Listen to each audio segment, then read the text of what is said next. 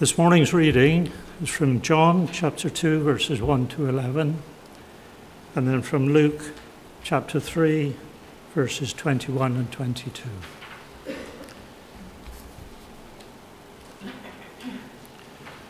On the third day, a wedding took place at Cana in Galilee. Jesus' mother was there, and Jesus and his disciples had also been invited to the wedding. When the wine was gone, Jesus' mother said to him, They have no more wine. Woman, why do you involve me? Jesus replied, My hour has not yet come. His mother said to the servants, Do whatever he tells you. Nearby stood six stone water jars, the kind used by the Jews for ceremonial washing, each holding from 20 to 30 gallons. Jesus said to the servants, Fill the jars with water. So they filled them to the brim. Then he told them, Now draw out some and take it to the master of the banquet. They did so. And the master of the banquet tasted the water that had been turned into wine. He did not realize where it had come from, though the servants who had drawn the water knew. Then he called the bridegroom aside and said, Everyone brings out the choice wine first, and then the cheaper wine after the guests have had too much to drink. But you have saved the best until now. What Jesus did here in Cana of Galilee was the first of the signs through which he revealed his glory, and his disciples believed in him. And then two verses from Luke. When all the people were being baptized, Jesus was baptized too. And as he was praying, heaven was opened, and the Holy Spirit descended on him in bodily form like a dove. And a voice came from heaven You are my Son, whom I love. With you I am well pleased. This is the word of the Lord.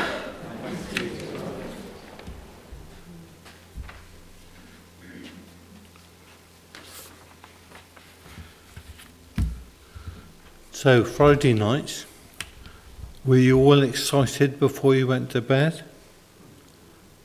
No? You don't look very excited now, to be fair. Um, it was Epiphany Eve. I'm sure you must have been up all night wondering about Epiphany. No. Okay. I have to admit that though I'd heard the word Epiphany, I've never really understood what it's all about. Um, Epiphany was one of the three great feast days in the early church. The others being Easter, the most important, and Pentecost. Christmas wasn't even thought about. It falls on the 6th of January. That's the 12th day of Christmas. That's the day when all the drummers come drumming. In lots of different countries, it's a really big event not over here.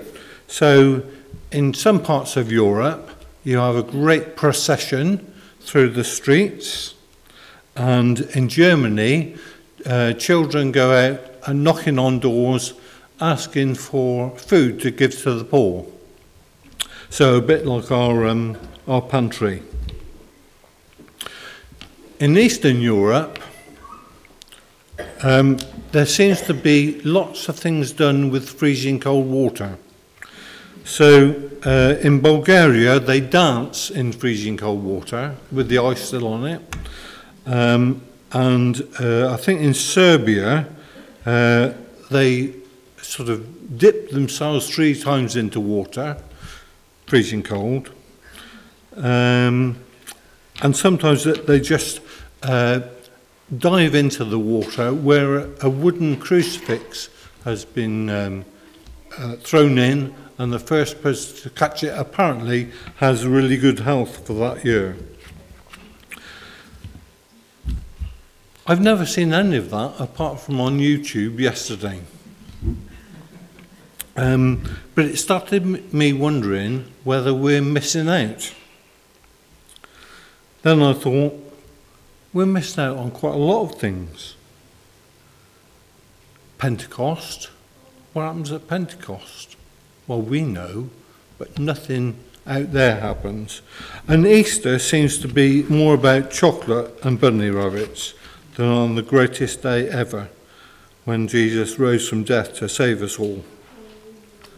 So, how come nothing epiphs at Epiphany? Why was Epiphany so important and why is it unimportant now? Epiphany is traditionally the day when the three wise men came to visit Jesus, but the celebration is much more than that. The wise men are celebrated because they represent the revelation of Jesus to the Gentiles. Epiphany means manifestation or revelation. In the days when Epiphany was a great church feast, it also celebrated the revelation of Jesus through his first miracle. So that's how the, the two readings tied together, which, which somebody had the temerity to ask whether I got the readings right. No names mentioned, Dave. So that first miracle was to turn the water into wine at Cana. And the revelation of Jesus as God's Son at his baptism. Those three things the miracle, the wise men, and the baptism are all lumped together. And that was the cause for the great celebration that he was born in a manger was relatively unimportant compared to the events that proved to the world who Jesus was. The authority of Jesus was validated by the signs he performed, changing water into wine, and the voice of God descending uh, as a dove at, at his baptism, and the signs in the heavens that the wise men followed. These are all God saying, This is it. He's the one. And Epiphany was the church's way of saying, and we can never be the same again. So, why doesn't anybody epiph- Epiphany? There could be a number of answers, but I think the main one is, for the most part, we no longer expect it. I say this because I'm very often like that. I don't expect God to reveal himself to me any more than I expect John Lewis to hand out free TVs. I would suggest that I'm not the only one, but as I was writing this talk, um, it did seem that I was writing it for myself. Um, so I hope some of you are on board. The early church was full of excitement and expectation. They expected Jesus to return at any time. Many of us today have lost that excitement and expectation, but God does miraculously appear in many different ways when we're least expecting it. Imagine what we would see if we were always expecting uh, something to happen. If we keep remembering the things that God has done in our lives and in the lives of others, we might expect to see God everywhere we turn. We're not likely to miss it when it happens again. The wedding at Cana was absolutely packed with people, and yet only a few people were aware that Jesus had performed a miracle. Most weren't paying attention except to realise that the wine was flowing again. They weren't watching and missing an event that's been talked about for over 2,000 years. Bethlehem was crowded with a mass of people when Mary and Joseph couldn't even find a room for the night. But only a scant few paid any notice to the new life that was to change all of history. Bright stars and shepherds notwithstanding. If we want anything to epiph Epiphany in our lives, then we'd better start expecting things to happen and start watching for it. If you're expecting visitors to your home, you're not going to miss their arrival unless they're creeping up on you on purpose. You've made preparations for their coming, fully expect to see them, and always keep an ear out for the doorbell and an eye out for their arrival, or in our case, the dog barks. Do we prepare for God to come? For that matter, have we even sent the invitation? How many times do we start our day by asking God to be revealed in the people we meet, in travelling to and from work or school, or in our housework or our hobbies? How many times do you ask for God to reveal Himself in church through songs, the talk, or the Bible reading? Or from somebody else in church? Be honest. How many of us expect a real life changing encounter when we walk through those doors on a Sunday? I'm really guilty of not getting too excited about things. And that's just in general, because I don't want to be disappointed. But I'm coming to realise that not being excited for God I'm missing out. If I don't expect God to do things, why am I coming at all? However, God still surprises me when I'm least expecting it. If we're not expecting company, they might show up when we're out, or in my case, asleep, or too busy in the garden to hear the knock on the door or the ring of the bell.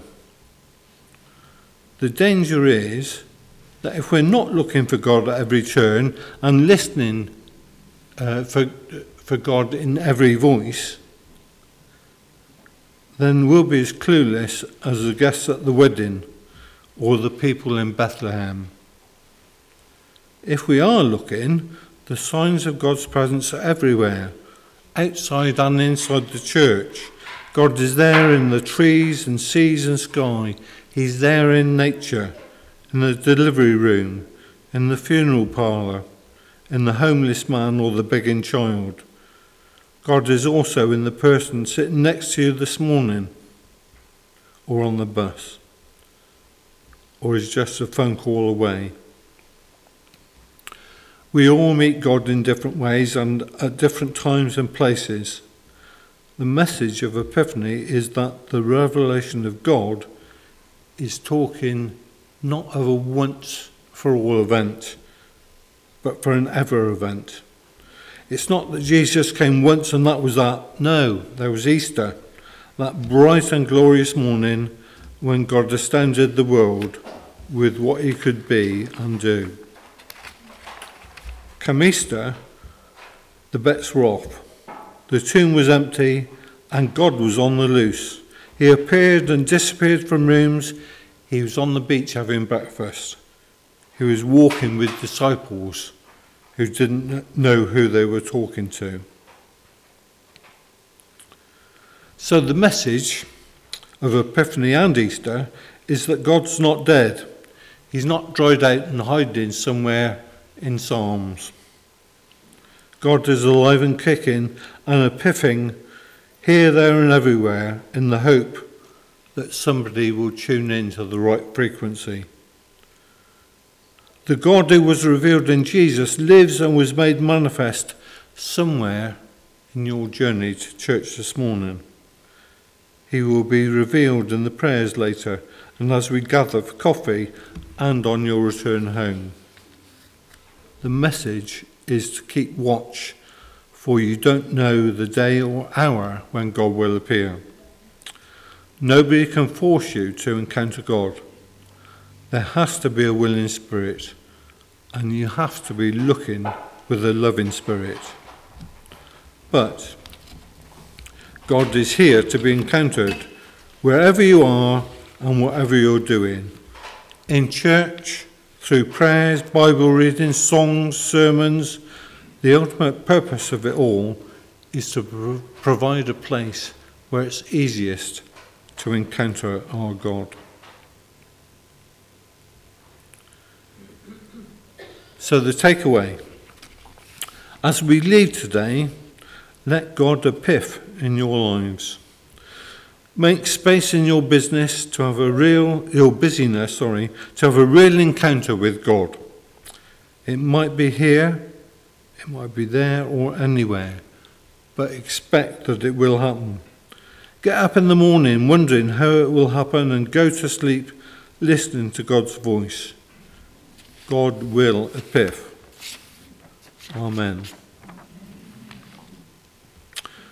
And now we have